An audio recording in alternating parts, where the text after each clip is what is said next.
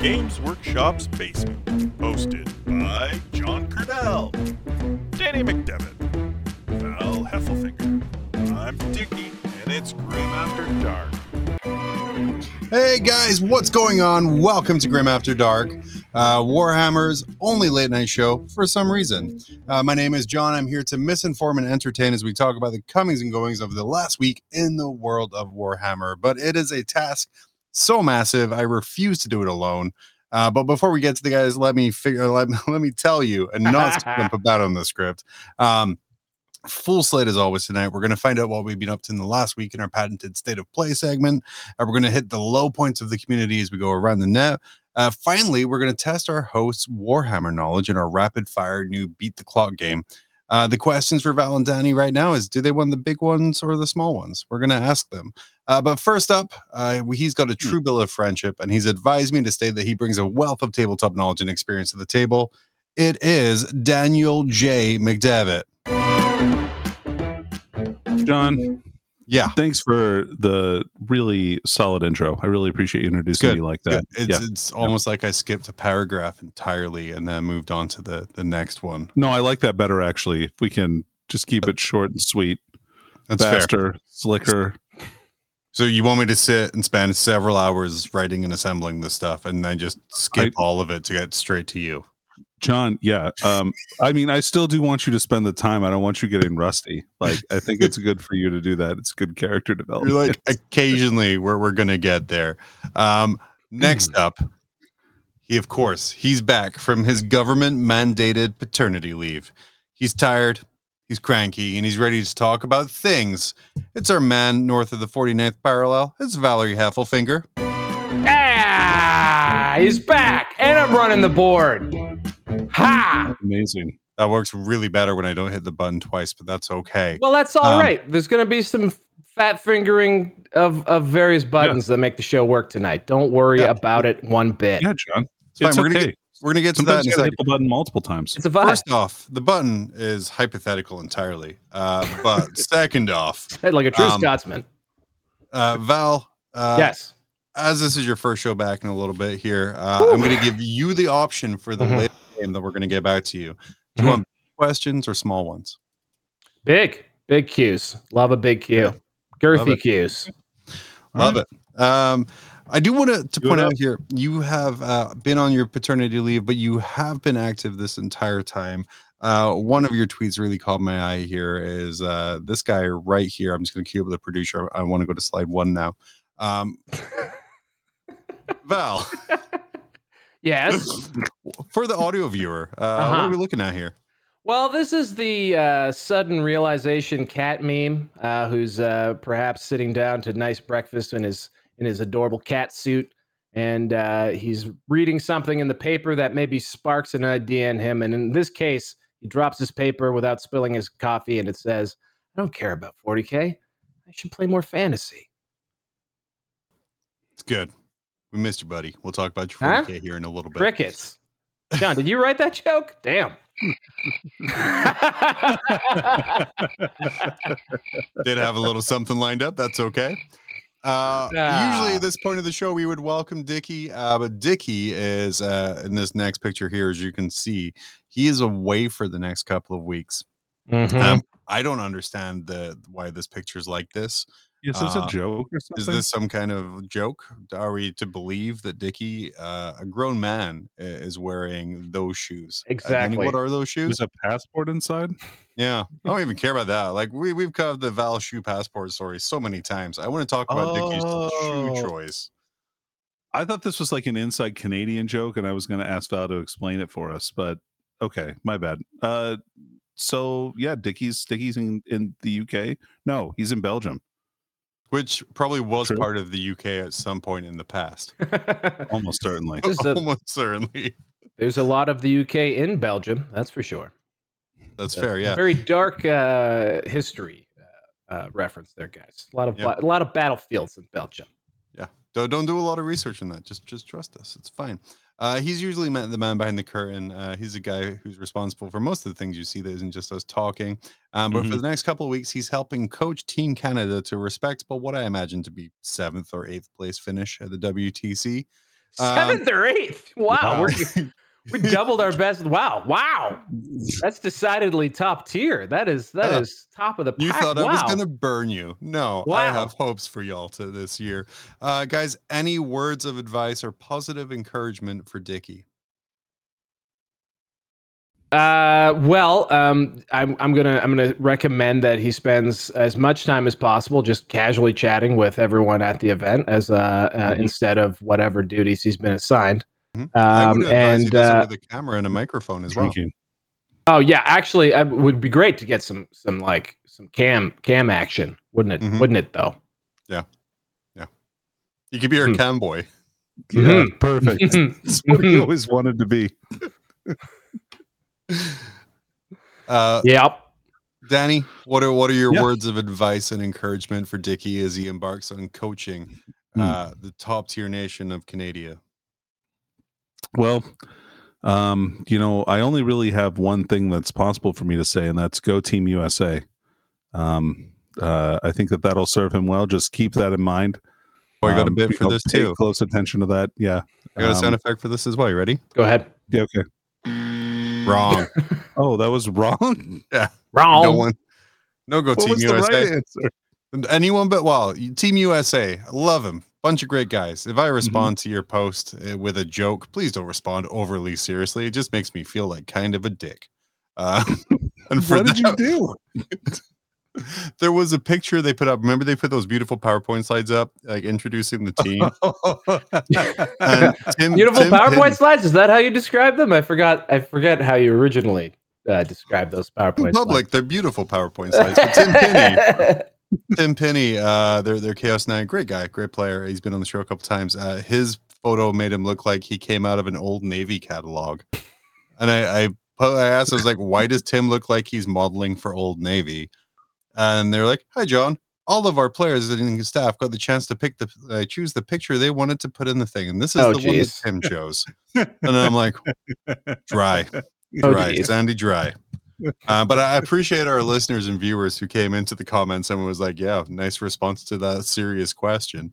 Uh, but you know john and maybe this is the problem here is that you weren't taking this as seriously as team usa is this is a Mhm. serious this is serious business for them and you know you mocking them like that really uh it shows a lack of support and moral fortitude to be fair, I, I, wasn't mocking them. I was mocking Tim for his beautiful picture, which looks like he was modeling the spring line at um, American Apparel. Um, but anyway, I'm I'm Team anyone but England.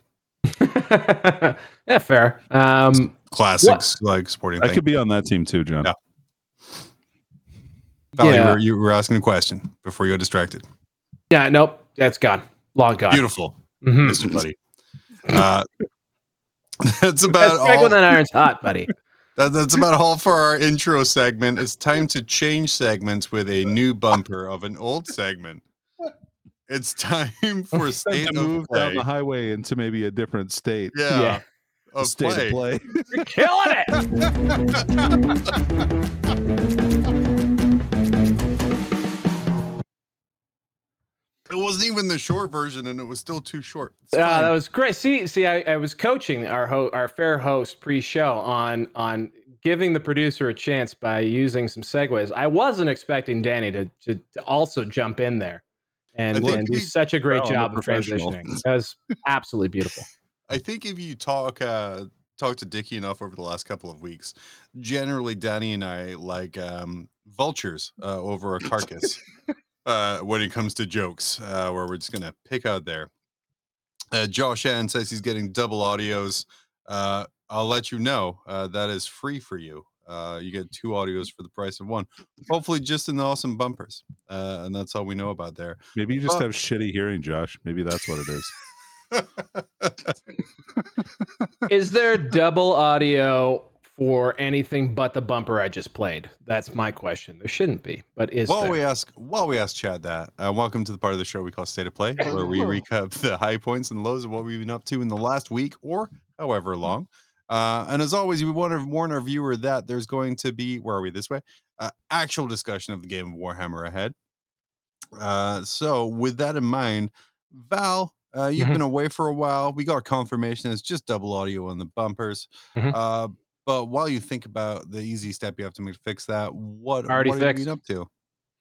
Uh, what have I been up to? Uh, I have been actually. Uh, most recently, it dawned on me that um, I was sort of like hobby paralyzed because, um, well, I mean, 40k is uh, you know a great, wonderful game that this entire show is based on, and that I'm totally invested in. Uh, but also, uh, my heart lives in the old world, and uh, and I've been just like frozen in my tracks about what to do because I got lots of like sort of some of the armies are mostly painted that I have. Some of them are not painted Mhm. at all. And one of my favorite armies, just like mechanically in Fantasy Eighth Edition, which is the last edition of, of Warhammer Fantasy, are the vampire counts.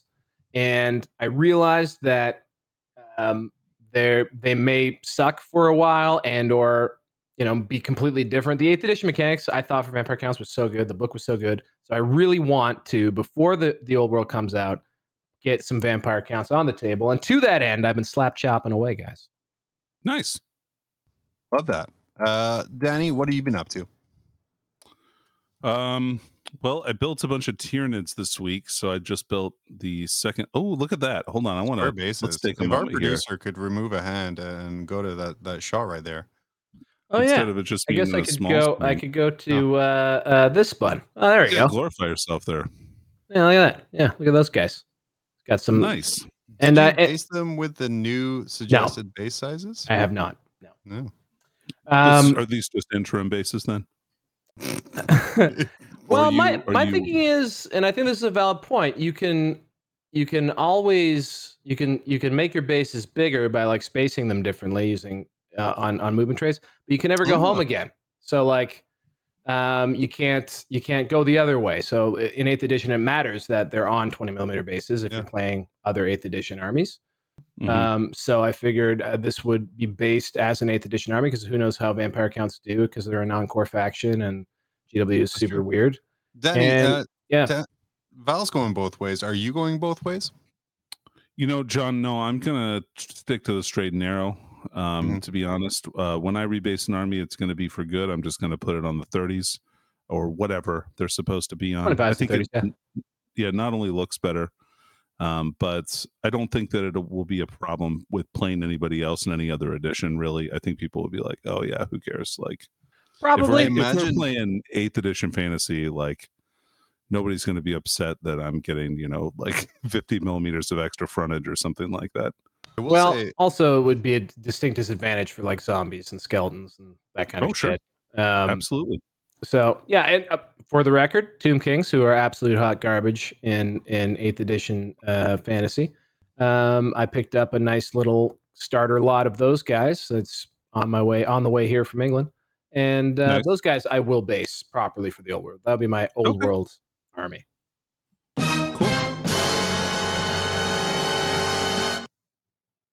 Cool.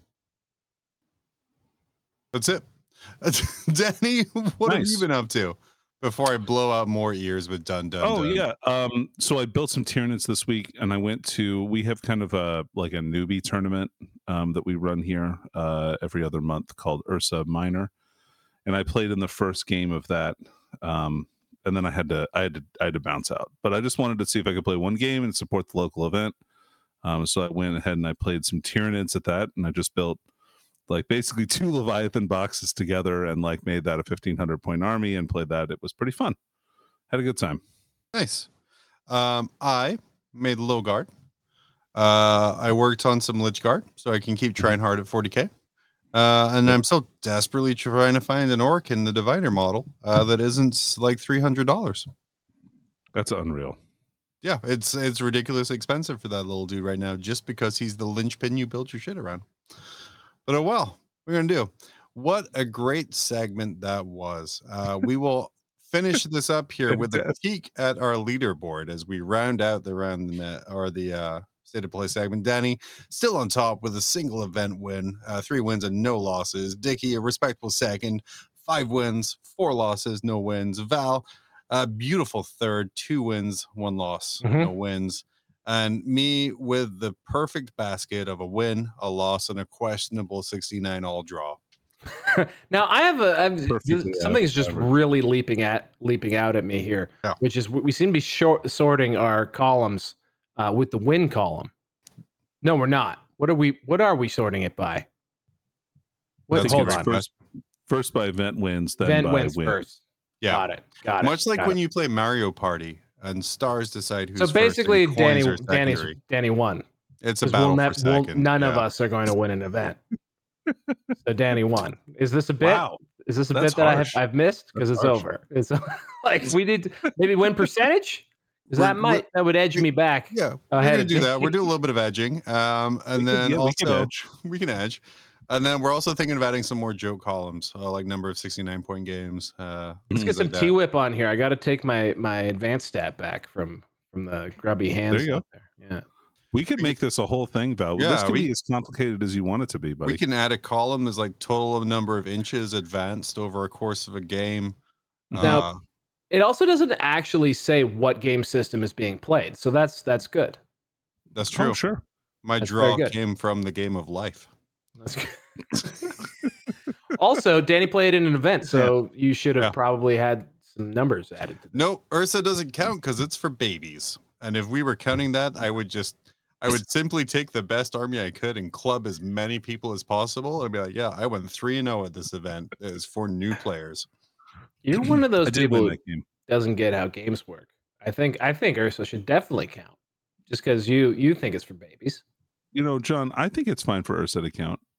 But then I have to update the damn slideshow. That's not fair on me. All right, so if we're accounting Ursa, then we're gonna just add a win there. I'm just gonna Ah. update in a second, and then we're gonna add two losses because he dropped. Okay. Boom. Boom! Even though you dropped for Look at a that. really good reason. Real time updates. Yeah. Amazing. Yeah. Yeah. While you were away, Val, I found I had the power to edit the PowerPoint from my side. Yeah, Uh, and Dickie was been- blaming it on the the like the fact that the PowerPoint just was not at all lining it up with the show anymore, and he was like, "Yeah, it's because John always changes it." I'm like, "Mm, "That's not why." It could be. Guys, what a great segment. Still the shortest uh, what we've been up to segment in wargaming podcasting. hey, Um, but you know, let's just go straight around the net.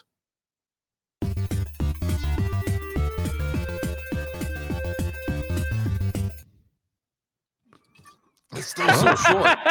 Why is it still so short? Ah, That's that was just the bumper, man. Anyway, also interstitial, I believe, is the fancy word. Oh, fantastic. It's almost like I made every single bumper and I'm aware of the timing for comedic purposes sometimes. That could never happen. Hey, anyway, That- welcome that to can't be true. no, no, that would involve me doing something. Uh, welcome to Around the Net, the part of the show where we dive deep into the dank drivel the internet provides. Uh, and this week we've got a lot to cover. It's kind of a catch up week for us. Uh, not a whole bunch of stuff went on, but I have a whole bunch of backlog trash I gathered over uh, the times, including what I wanted to talk about a few weeks ago uh, about toxic players. Uh, and I wanted to kind of bring this to the guys uh, about toxic players. There was a whole kind of thing about people cheating or people who have cheated coming back into the game or, or kind Mhm. of a surprise second place for people. Um, so, uh, kind of along those lines, Val Danny, how often would you say do you encounter kind of toxic players uh, in your Warhammer tournaments or kind of games? And then, Val, just for you, any system. Like when it's not when it's not like obviously me being the toxic player, because Yeah. I mean, if you want to tell Yeah. yourself a little, sure. Uh, but like, how often is, is it something you? Because there was a lot of chatter about it, uh, a couple weeks ago about uh, like how toxic players, why do they still play, who comes here? But I'm like, how often do we really run into like these kinds of people? well, Danny, What do you mean, like every day in the mirror? There's yeah, there's Like- a, there's a saying which is if you if, if you enter a room and you don't know who the asshole is, uh, it's probably you. Um, Yeah. and I, you know what, I, I'm just so hot and cold at events. I haven't really run into truly toxic players. I've run into some like pretty cluelessly like clueless social players who played really Sure. tight, and it wasn't a very fun experience.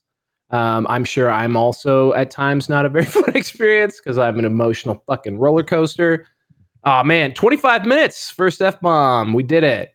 Um, so like, uh, yeah, I, I think Yeah, guys, I we haven't- are trying to we're trying to f bomb less. It's very hard sometimes. It's Um, just- apparently it's just so the first hard. 20 minutes. First 20 minutes, you don't drop any hard Fs uh, and uh, and you're okay. But yeah, I don't know. I don't know, Danny. What, what I, I honestly, I'm also somewhat oblivious. I'm also a fairly confident person. So like, I don't feel like, I mean, I have been cheated, but I caught it. Yeah. And then I called the guy out immediately and he got a round loss and then fled the scene.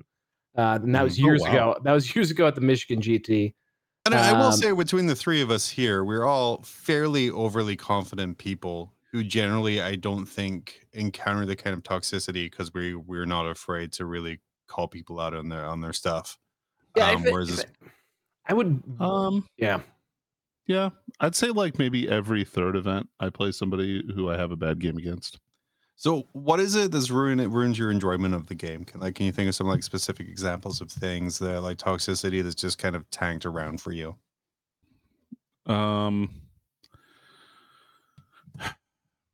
when things like when like for instance when you allow somebody like a take back and they uh Mhm. they are not reciprocal in that um or uh it, you know like just basically that kind of sets the tone of the game even though i don't necessarily believe that you should you you have to allow people to get, like get to to to get takebacks um if that's kind of the way that the game is started then I think that sets kind of a different tone and a different expectation. But I don't know. There's there's so many like it's it's I feel like it's pretty rare. I mean, that's like one out of like 20 games of Warhammer, really. Mhm. Like you have a bad game. That's like five percent of games.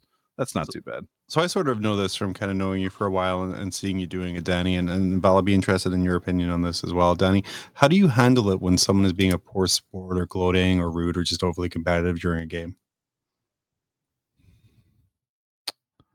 I probably tone Uh, like for me. I'd probably be tone checking them. Like Yeah. like that's like, that's usually that, that's that's usually how I think I would I would react to that. Like and by that I just mean like uh don't let them do that. like, you know, I feel like this was a big like Jeff Robinson comment that he used to always make on chapter tactics when I got to be on the show with him. Uh, but you know, just basically like don't let people fucking walk all over you. I think is like the number one thing, especially from that that perspective. But like mostly the the worst the worst experiences for me are when there's not like um there's not like some trust, you know, there's not there's no collegial uh like uh, there's no collegial atmosphere like people like really grinding over like you know measurements and and like not believing you on every point about your rules and like just like asking a butt ton of questions constantly. Uh, sometimes things that maybe they should even know like that kind of stuff is kind of hard to overcome and a lot of times i think that comes from a place of like they're just trying to like do their best and they don't want to miss Mhm. stuff. Um, but usually that will rattle me because i i do have you know um, a rattleable brain so Yeah. uh, that's kind of that's the kind of stuff that can get me off my game I I find John that I get real defensive and then I Mhm. start just doing it back. You do. it's the most Yeah, I- uncomfortable uh, situations sometimes or during GTs. Um, there's a very good friend of ours who's a good friend, great guy that we get on great. But like every time you play him, almost exclusively, um, it ends up with a, a heated end and a heated discussion with a judge overseeing. uh yeah, that that does happen sometimes. Yeah. Uh, that sort of thing. I know Memo Man here in chat saying I find the toxicity exists in the mid tables where people think they are or should be better than what they actually are. Uh, guys, you you, you Val, you're a GT winner, Danny, you've won GTs and things like that. Um, I exist exclusively in the mid tables, and I have to kind of agree a hundred percent uh with that where that's where it is. Why do you think? Because we hear toxicity and we hear the, the complaints about top players and, and winners why do you think we don't hear more about kind of the, the mid tables and kind of the player attitudes in those areas? I think you're going to see that kind of attitude from a lot of people who are trying to make that bump up to the next level. So um, they get a little excited and uh, they think that if they can like edge out their opponents with some like oh no you've screwed up a rule that kind of stuff like that can get them the the small win that they need to like to win against a, a very good player there's uh. Yeah, and I think also that it's the um, cognitive dissonance too of like expectation versus reality. So like I think in those mid tables, and this is actually where there's a little social engineering. I think we give a lot of shit to Mike Brandt, but I think there is something that he's advocated and brought into stuff that I think actually works super well, uh, which is win path pairing. Yeah, Uh, I, I totally agree. Those are great. And I think, and I, I don't know if it's a complete magic bullet, but I think some of the worst problems with mid tables is actually the fact that it's not mid table players. It's actually people who maybe thought they had a shot, or in fact had a shot at a GT, getting that first L and dropping down to somebody who maybe got onto a bit of a win streak. And so you have a like a person whose event hasn't gone great versus someone whose event is going great because they're they're bouncing back, they're they're feeling good because they're on a bit of a roll. Um, and so yeah, win path pairing wouldn't put those people together.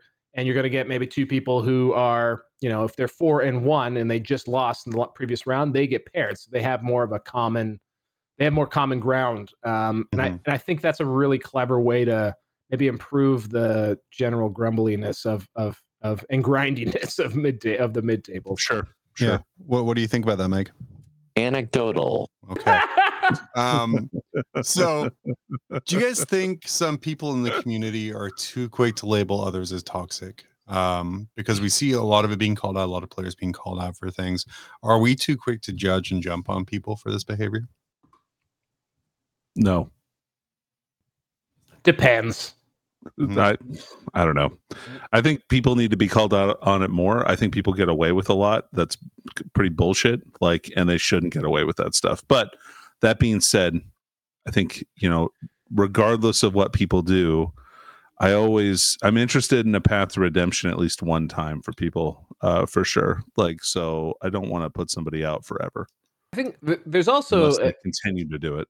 this is an old this is an old like uh I don't know talking point that I've I've, I've whipped on a, a bunch. There's also like there's toxic and there's didn't have a good time because blank, right? Like because you didn't like something about the person, or maybe you didn't get along too super well, or uh, maybe you didn't speak up when something um, happened on the table that gave that other player an edge, which may or may not have been intentional, right? Like there are, of course, we're talking about this in the context of a guy who tried to flush load loaded dice down the toilet and another guy who has been known for misplaying his rules and cheating his way through GTs for years. And in those types of and and in, in those particular cases, yeah, those those people should not be allowed in the in the realm of competitive 40k. Period. Full stop.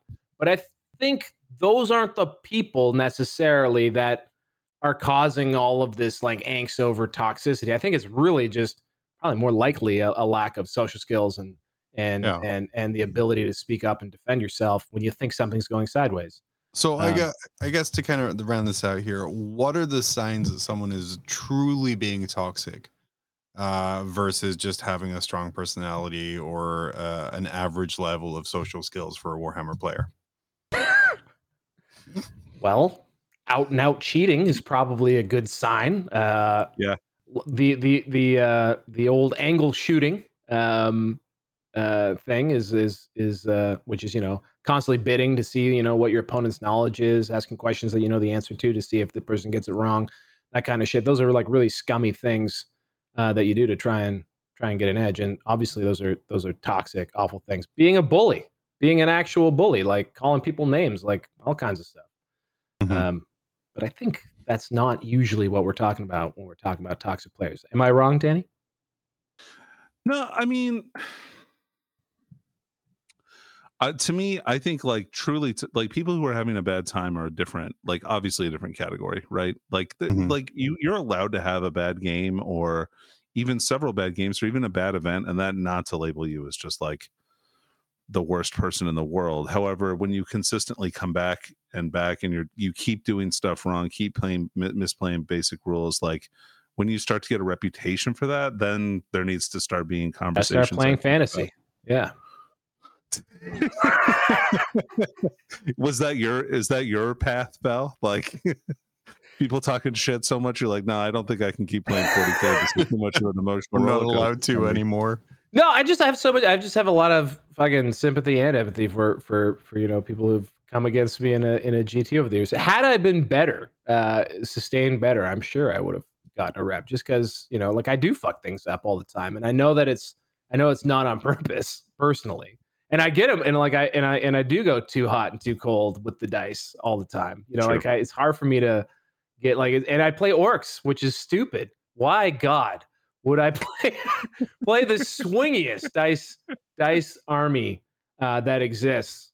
Um, you know, like I can think of back to a, a GT I played in in uh, I think it was uh, North Carolina, South Carolina, one of the Carolinas, and I was Mhm. just a monster all the way through it. Like just like throwing my hat, like I think kind of cartoonishly, but also like if you didn't know who I was, and they didn't because I don't live in the Carolinas, uh, you know, you'd think this guy's a fucking weirdo, and uh, that would be accurate. So there you go. Yeah. Uh, 36 minutes, second F bomb. Good job. Hey, Uh, and they're both me. Great.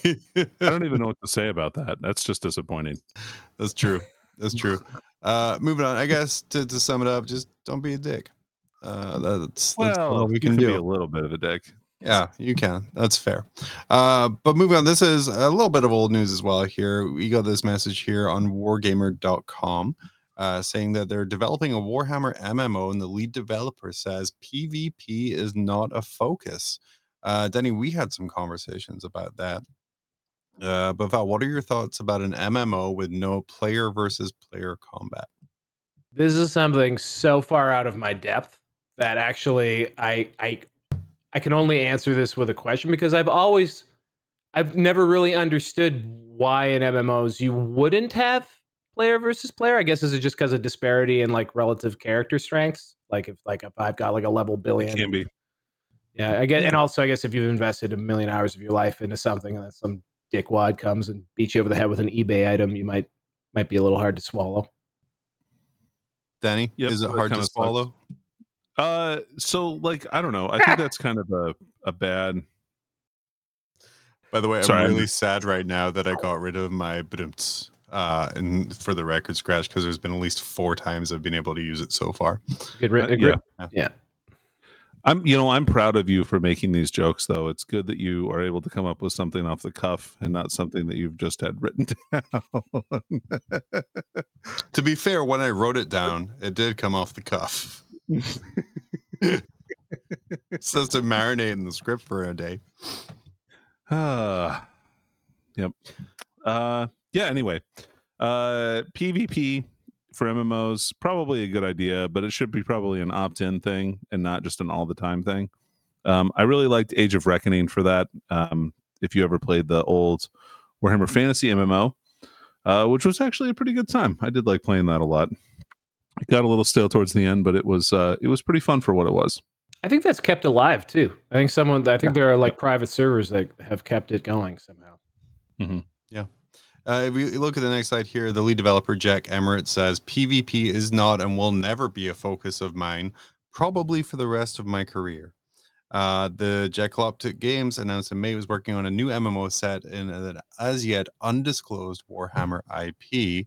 Uh, I think I can guess where Val's going to go with this, but Danny, uh, what would be an ideal uh, setting for a Warhammer MMO?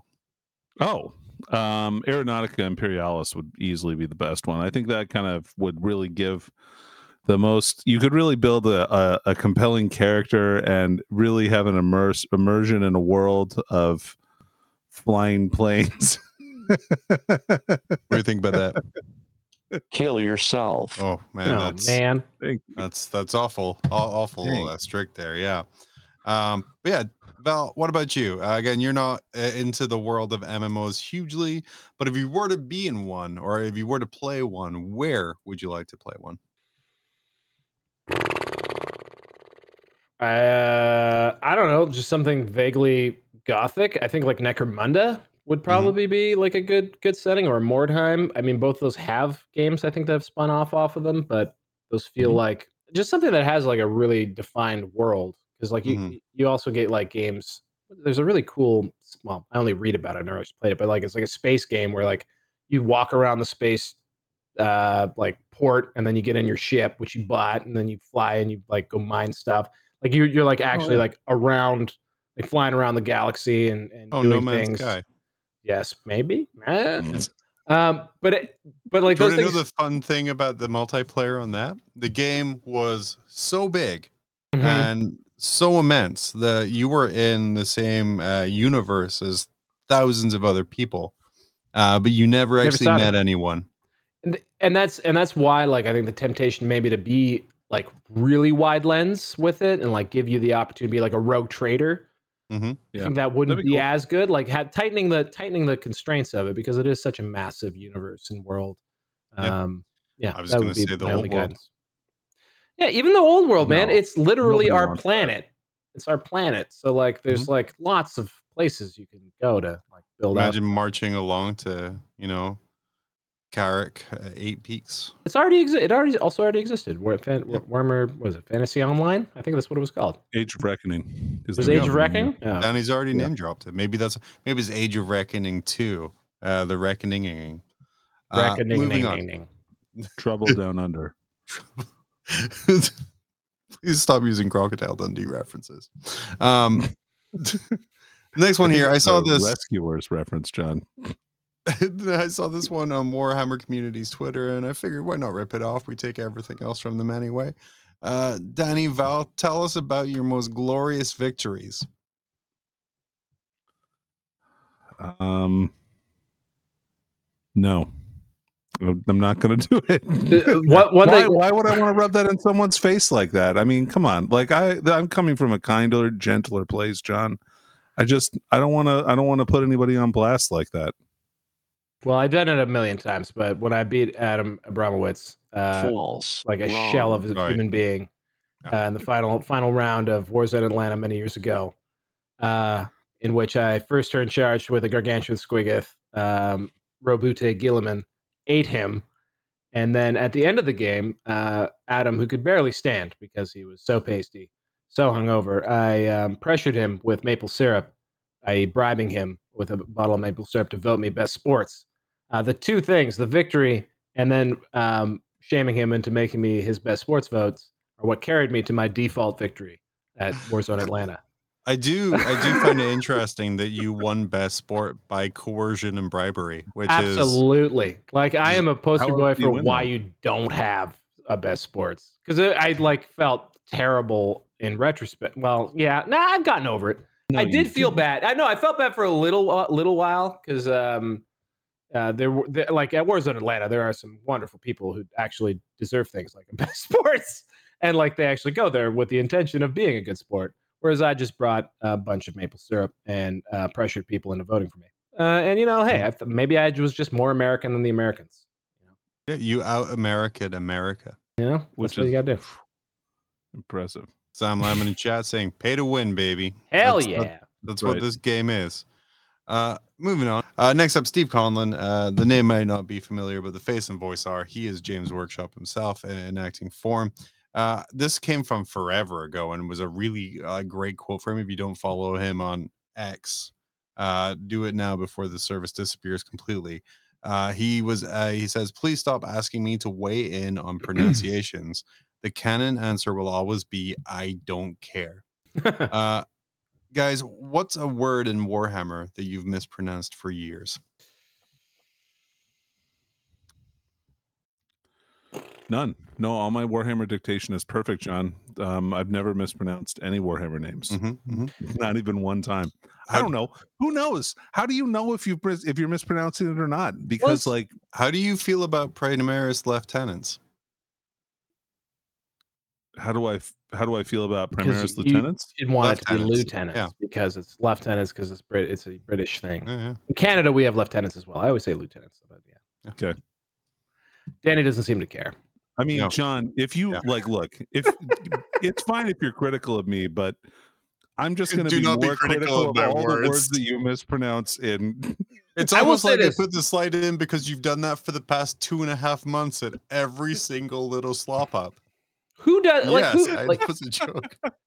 there was there was a White Dwarf article where they uh re, like I don't know within the last couple of years because I actually saw it where they did go through and attempt to like say canonically this is what the pronunciation is of of whatever the silly word is but also I feel like they they're just pulling it out of their butt it's whatever the first person who said it out loud said let's I think we got what I think I would probably wound up with Robute Guillemot Ugh.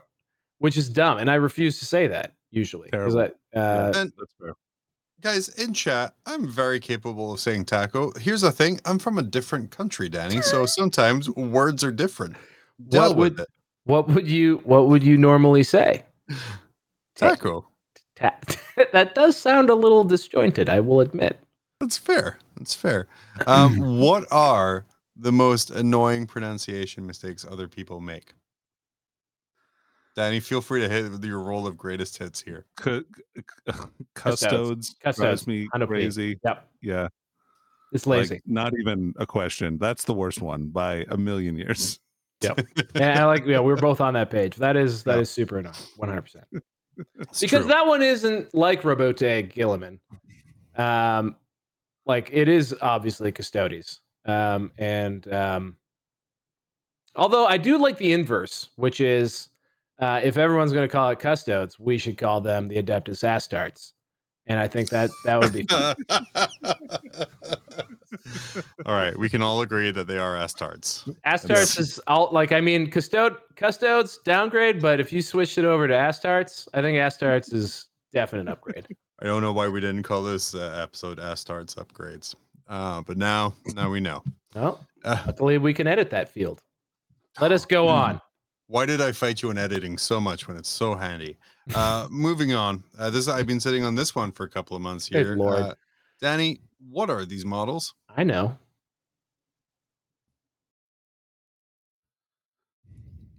Are those flayed ones? Yep. Yep, those are old metal flayed ones. Mhm, With no arms. no claws. Couple, couple. Uh, and you can buy these at the Frontline Gaming secondhand shop. yeah, yeah, but they'd only send you like half of one. It'd be Now, missing the core. You get the arms that aren't pictured in the photo. Sold separately. um, what are uh, some of what or what is your biggest rescue project that you guys have done in a model? Like so, a model that you guys have got that was just as well loved and played with as those flayed ones there. Uh, and what did you do to rescue them? I had a set of plastic Terminators that I must have painted like five times, and uh, yeah, I stripped them twice and repainted them. And after that, I decided I was never going to do that again, and so I never stripped another model uh, ever in my life. I've just either painted over it or uh, gotten a new model. Usually the second one. That's fair. It's fair. Uh, Val, um, I'm trying to remember what it was specifically. It was a Warhammer Fantasy army that I bought. Um, that was I'm like shocked. just broken. Like it was all like all- like all these like spindly bits had broken off of them, and I just like there was just like a mon like training montage moment, and I just went on like on a pinning clinic, and I must have pinned like I don't know. 50 different things together and the army looks great and i just can't specific it sounds like i make it up because i can't specifically remember what No, the f it was man i'm What- looking over at my cabinets and i just what the hell was that what was Oh. your guys? my empire army Sorry. anyways yes continue What was your The army you're you're working on right now. No, Empire. It was it was an Empire army Oh, that was Empire. painted. Yeah, I It thought you said it's my country Army. bumpkins. It's my my Stirland Empire army. Uh, Yeah. What's the worst paint job you guys have ever done?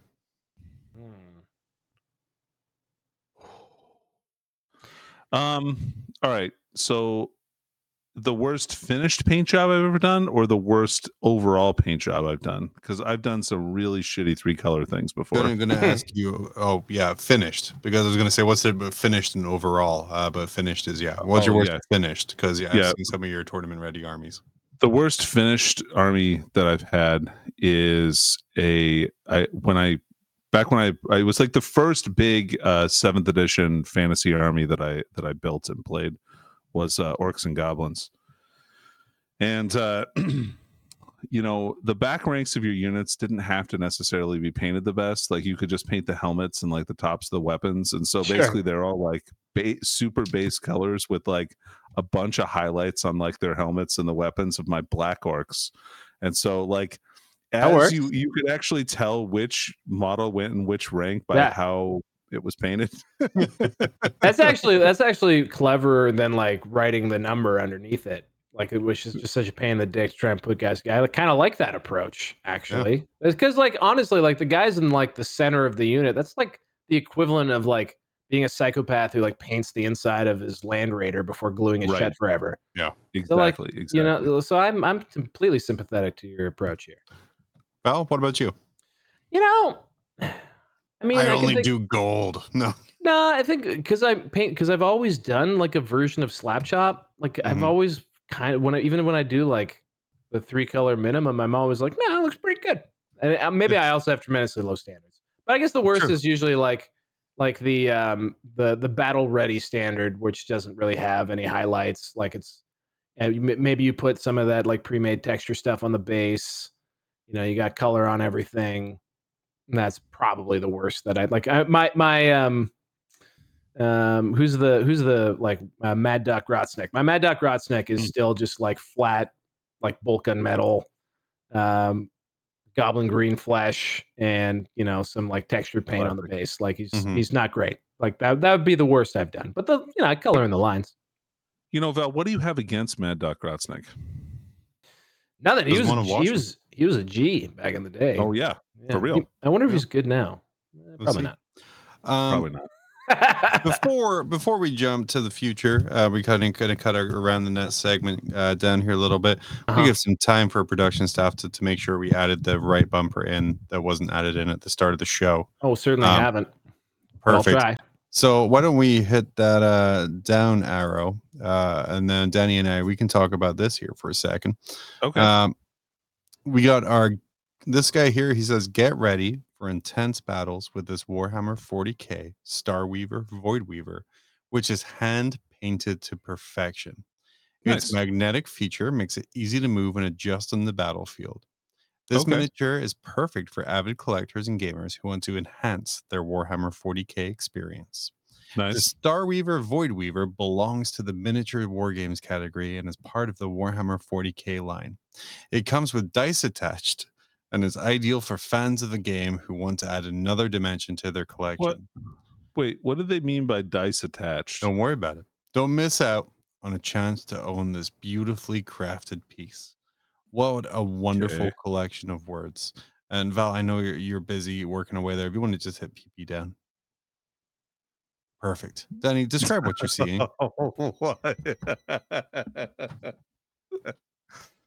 uh it's all right so first of all i'd like to talk about the background the background that they've chosen is a bunch of playing cards um because uh, apparently that's the theme of this particular oh this model so it's Because they're it Harlequins. has a bunch of dice glued to it and it looks like maybe there's a gun just kind of randomly sticking out of one On- side of it It does say that the dice are attached. Uh, are those magnetized Don't know. Um, I wonder just what's found the magnetized about pictures. this. Maybe the base is magnetized.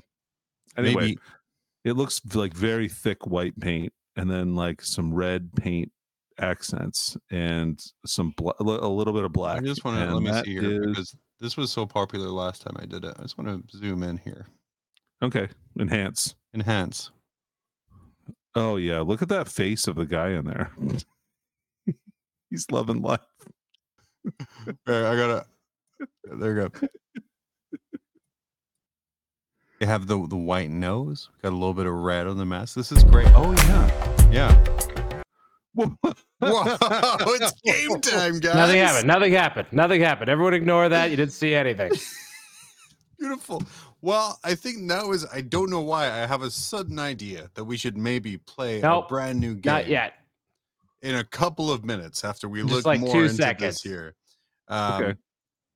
Perfect. Yes. Uh, I do like the dice. I think it's probably magnetized to be a Void Weaver or a Star Weaver, but I don't remember how that works with that model. Uh, but it certainly is a model. Um, and yeah, now we can just do our classic. He's going to fly across the screen. You ready? We What's happening? nothing. Again, Yeah. it's kind of update in time. transition. Are you mess? Are you? Me- you're me- you're messing it up, aren't you? Yeah. Yeah, I'm messing it up. Thank you for letting everyone know. Okay. Why don't you intro whatever you were gonna do? I'm ready. Well, for some reason, I think we're ready to, to play a brand new game uh, that I came up with. Uh, it's time to for Val and Danny to beat the clock.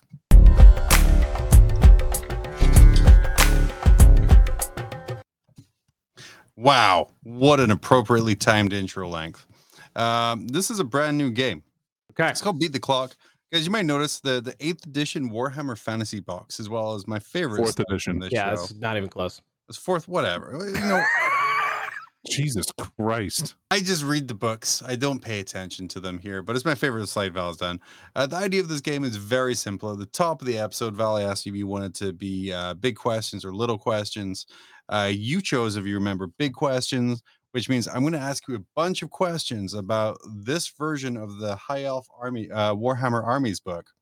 Okay. Uh, and then there is going to be some point related questions. And if you are within 10% points wise, Uh huh. then you're at, stay right there. Do not get that book. Do not get that book. Get back to this chair. Oh, come on. This is what we mean by toxic players, folks. This is toxic have- players. I don't have. A, I don't is- have. I don't have fifth This a edition. True don't have toxic yeah. player right here. But this exact copy uh, of Warhammer Armies High Elves uh, Okay. had a bunch of questions in here. Uh, Val, all you have to do is in 30 seconds uh, answer as many questions as you can uh, Okay. correctly. At the end of the game, whoever has the most uh, questions right uh, wins. Uh, I don't know, some kind of prize. I don't know. Okay. I'm gonna ask a question. Val, are you ready? Sure. Start the timer. Imrik. Start the There timer. we go. Imrik, Lord of Dragons carries how many magical items? Four. Teclis, High Elf Mage, knows how many spells? All of them. A repeater bolt thrower is how many points? Ninety-five. How many different re- units were there in the regiment section of this book? Four. If I was to use a maximum available 50% of my army and characters and took an Elven Lord General and Steed, a Battle Standard and a Unicorn, a Mage Lord and a Mage Champion, what is the size of my army? Fifteen hundred points. Val, how do you think you did? Terribly. Terribly.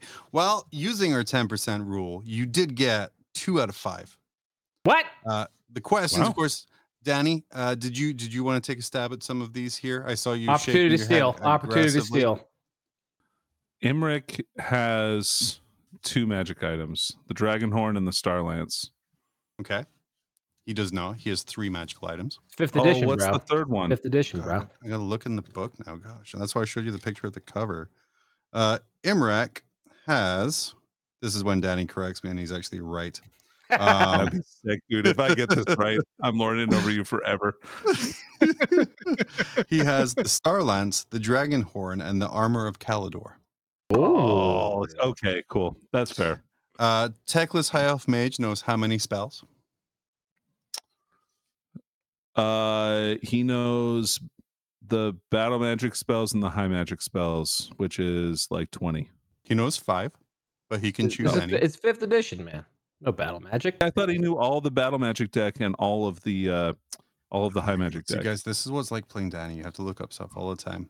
Uh, as a mage lord, Teclis is entitled to four spells. His magic level is increased to five by the War Crown of Saphery, so he can choose Oh. five spells. And his Master of High Magic rule means that he can pick his uh, spells he wants from the High Magic deck, unlike other High Elf mages who have to draw their spells at random.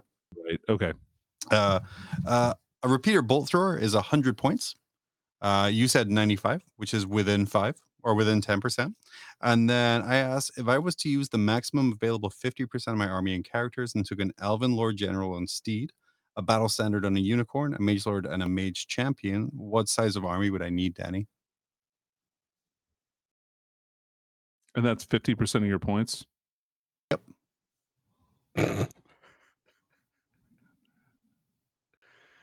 did you use? Did you buy magic items for them? Unless you call a Unicorn magic.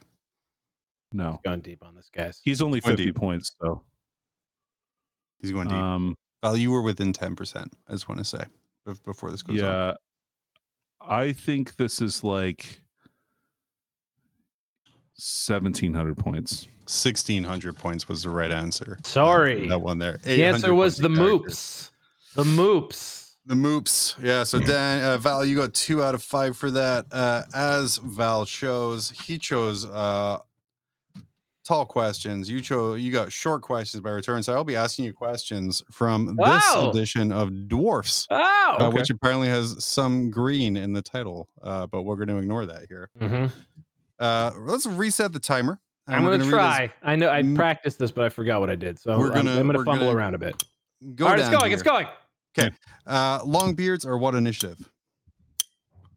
Three. I have a unit of 30 iron breakers with no upgrades. How many points does it cost? Uh, five hundred. Ungrim Iron Fist, King Kazador, or Gotrek? Who is the most expensive character without any upgrades? King King Kazador Grochek, and what was the other one? Ungrim. Ungrim Iron Fist. Oh, uh, uh Ungrim. How many special rules does Rune Lord Kragg the Grim have? Four. I think you did. I have no idea. Uh, Danny, you uh, had a score of one out of the four questions you were asked. Uh, Longbeards are initiative three. Um, a unit of 30 iron breakers with no upgrades is 600 points. That was close. Um, Hold on. Yep. So I what I got that one right too. Well, so it's not 10%. what's 10% of 500? It's 550. Oh, okay. Sorry, I thought it was twenty five percent. That's that's too it's too big a swing. All right. Um, and then Ungrim Iron Fist, King Kazador, or Gotrex, the most expensive character without upgrades, is Gotrex at 225. I don't think there's an X in GoTrek. What? Oh, Okay, I mean- sure. This is like Fast X. It's it's the modern thing. I want to say. Uh, oh, you mean sec- like before you give magic item upgrades? Because Yeah. like you have to give Grotrek magic yeah, it items and all the other who is guys? the most exper- uh, Well, those aren't upgrades. Those aren't optional, Jon. Those You are just what? their points. outside of the timer? Then, I'm going to ask you one more question. Okay. Okay. Tiebreaker. Uh, here, true or false? Dwarf characters cannot carry pistols. True or false? Dwarf characters cannot carry pistols. Yes. False. Dwarf characters can carry pistols. Mm, that's true. Dwarf character can carry pistol. The only one who can is the Thunderer champion. So I was right. No, That's a bit of you a- say is plural. That's a bit of a beach way to ask, ask question. I don't know. I, I mean, I give it to Danny. I give it to Danny. Jesus Christ. All right, fine. One one more question here that, that I can't I can't be pedantic about uh, because I wrote so many down. Because turns out thirty seconds is not a lot of time Okay. whatsoever. Okay. Uh, a dwarf siege gun came with how many crew models? A siege gun? What is the siege gun? And Is- remember, are you talking? I know you talking nothing about the about this. Organ gun? so I Or are you talking literally about? He, he's reading read lines the in, in the in the It's book. three, Jon. It doesn't matter. It's three. I would say three. say three. Let me just go here to make sure we're in the right section here. Uh, we can see our where are we here? Our dwarf siege gun. Huh. Where are we? Somewhere. The other five. side, yeah. yeah. Five. Oh, look at that.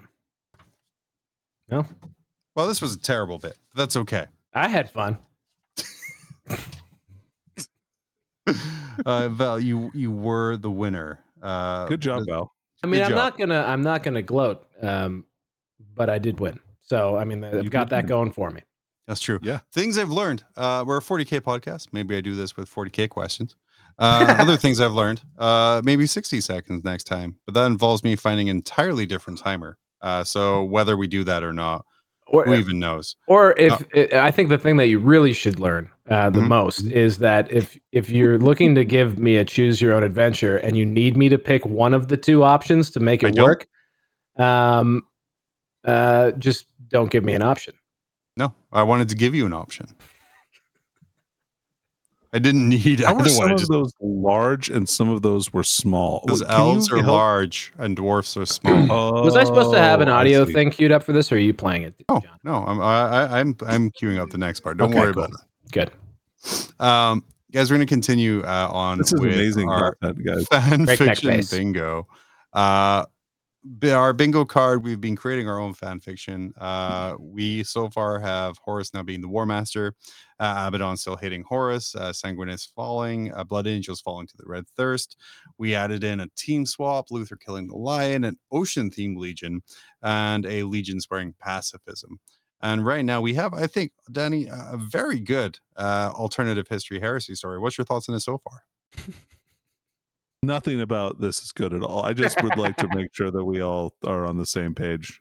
So Well- it's something, all right.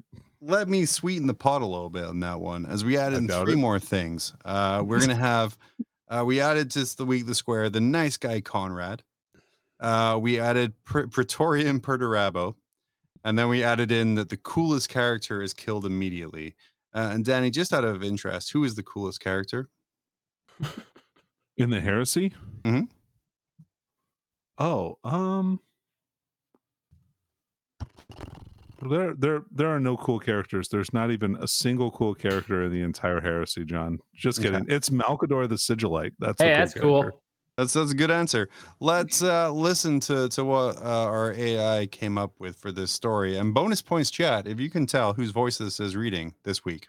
Roboute Guilliman is named War Master instead of Horus, who broods in jealousy. The cool Night Lord's Primarch Konrad Curze shockingly stays loyal, but he is immediately killed on Istvan Fife in the drop site massacre, a tragic loss for the Imperium. Sanguinius and the Blood Angels fall to the Red Thirst before pledging themselves to pacifism, swearing off violence. Meanwhile, Luther sways the Dark Angels to side with Horus and kills Lion El'Jonson in betrayal.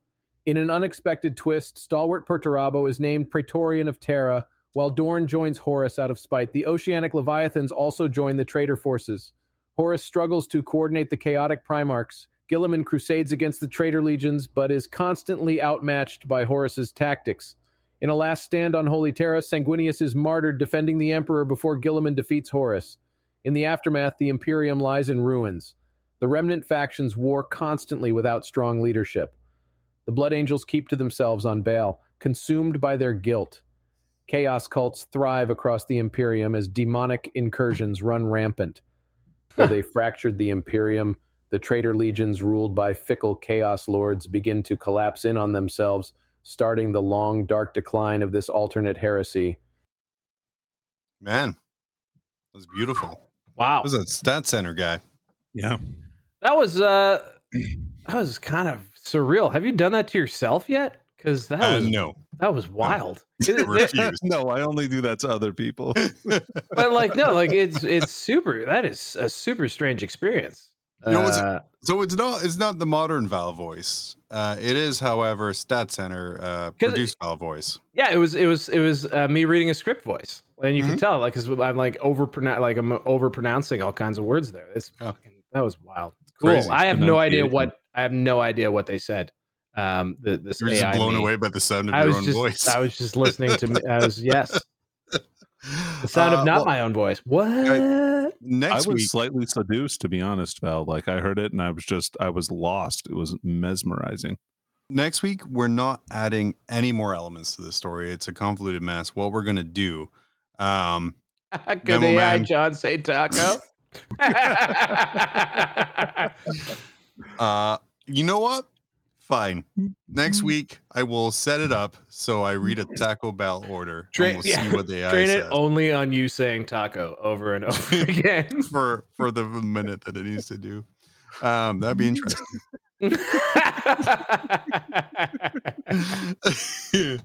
um, but yeah, so next week we're going to expand it out to specific battles in the heresy and get some alternative uh, future specific battles.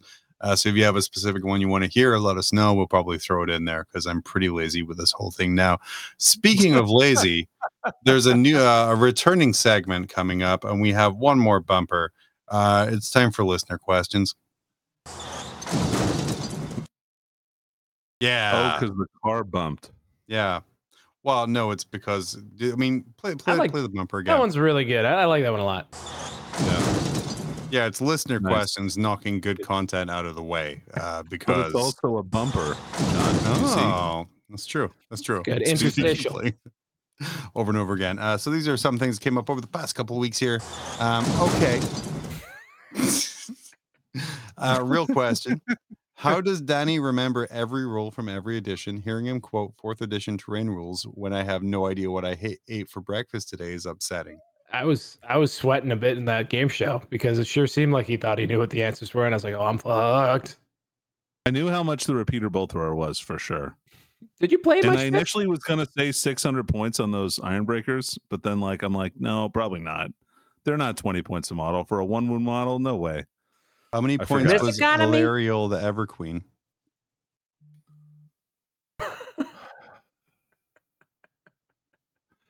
Like it's around 600 points 475. total with Yeah. magic items. Probably not. See, anyway. That's what I'm saying, John. It's important to know how much those costs do. So, uh, with magic items, uh, 525. Pretty close. In fact, no, not even that. She doesn't. Have, uh, no, never mind. This army book is terribly out. Moving on. Uh, how do you remember all this stuff, Danny? Uh, I don't know. Uh, some kind of uh, some kind of stupid autistic recall or something. I'm sure. Like I don't know. That was the I- I really couldn't tell you. sequel to I, I Recall. like I don't remember what I ate for breakfast this morning either. So But you remember what a hill did 15 years ago. I sure do. Uh, uh, it's really is useful. this next one here for both of you guys. Which firstborn unit should be called next? Uh, Bits here says, why are they servitors? I say it should be tactical marines. Yeah. But what are your guys' thoughts? All of them. Yeah, Get just rid get them. rid of them all. I'm cool Let- with that. No. Let the galaxy burn. Just let them go, man. Like why? I mean, once the range is replaced, like they're pretty close. I'm curious to see what I'm curious to see what they what what the units are that come with the codex. Yeah. Certain like if Yeah, they for if they sure. drop if they drop as much as they did with Tyranids, then they could round out the rest of the Primaris range and it'd be over. I- I mean, they really just need jump pack marines. Like Yeah. that's the only thing that's really missing. Missing, I would say. And, And then all the probably chapter come with a specific Space. Marine too. Yeah. Uh, this one, next one here. It says with Val back for the next show. Uh, I saved it a little bit. I've got a Warhammer Fantasy Battle theme question. Should we see the Black Gem of Gnar make a comeback in the old world? Fuck, shred some gnar, man. I actually read this. I mean, when- if you're playing Chaos Dwarves, I would say so. trying to remember like yeah when uh, i read this when um traps wear and one enemy until a Yeah. six is rolled at the start of a turn that's just kind of so funny. basically it's it's like it's a way for you to take a character in, out of in a challenge like out of the game it was a ubiquitous magic item that was present in like every fifth edition warhammer fantasy army Hmm. well the more you know this is an interesting warhammer fantasy battles fifth edition tilt to the in case our eighth edition coverage was too scintillating Let's- Yeah. let's, let's get a little back more further. conservative let's let's dial it right back. Actually, it's it's one of it's one of the like, I, I you know probably eighth, probably sixth, eighth, and then fifth. I would say are probably the the most played official editions at this point. Uh, Danny, yeah a single shot from a repeater bolt thrower did how many wounds per hit? t3 Mm, D4. A D four. Thanks, old game. Oh, really? Workshop. interesting okay Yep. Uh, and then finally, uh, before we wrap this up uh, for the day, uh, I have a unit of 20 high elf archers in five ranks of four. How many can shoot? in which edition Yeah. Wh- whatever one this came from. Fifth. Fifth. Thanks, Val. There are so many are, editions. are they on a hill that's a serious question It's a real question. If It's I a laugh- real question. if I laugh because I only know from what I read in the single book I found at my parents' house in May, um, we're going to assume You brought no. those back from the United did. Kingdom. I did. I did. Incredible. Bretonnian one too. i think john i think two ranks Mhm. and then more ranks if they're on a hill Fair. Uh, we'll never know uh, is the correct answer for that. Uh, Val, oh Dan, okay thank you. Thank you for joining us as always. Uh, thank you for friendly everyone tension. joining here at Grim After Dark. You can find all of our socials and way to support us at grimafterdark.com. Uh, you can also support us by memberships on YouTube or Patreon. Uh, we're going to be back next Monday live at 10 p.m. Easternish. Uh, and we will have a better version of the Beat the Clock game where the timer is twice as long as the questions are actually relevant to the game. What's your that we call to action? What's your call to action, John? Yeah, I had to cut and paste your. I had to cut and paste your. uh Your. uh Your. Your. Your. Whatever the intro. and I what do you want this people part. to do I What do you want? What? I was I was going to ask say him a question. Just ask him. A, ask him a question. You know, like, Yeah. Hey guys, okay, what'd you think of the go. game show? Let us know in the comments. It was trash. Yeah, uh, let us know. No, I don't mean- tell them what the answer is. okay, we're trying to drive engagement, man. Okay. yeah john How many? Okay, me- here. Why don't we just throw the question? How Okay. many high elf archers could you? You know what? Let us know in That's the a good comments. thing. Here we go. let Uh, me go here. Uh, We're, we're gonna be back next Monday. If you can catch us live, subscribe to the podcast and all good service and get an abridged version of every Tuesday of the show every Tuesday night on YouTube. Remember, when your life feels like a never-ending siege and things get any worse, join us here. Remember, it's always grim after dark and a call to action.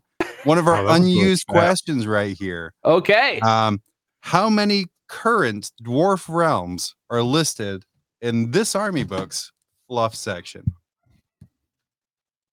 Okay. Current dwarf realms.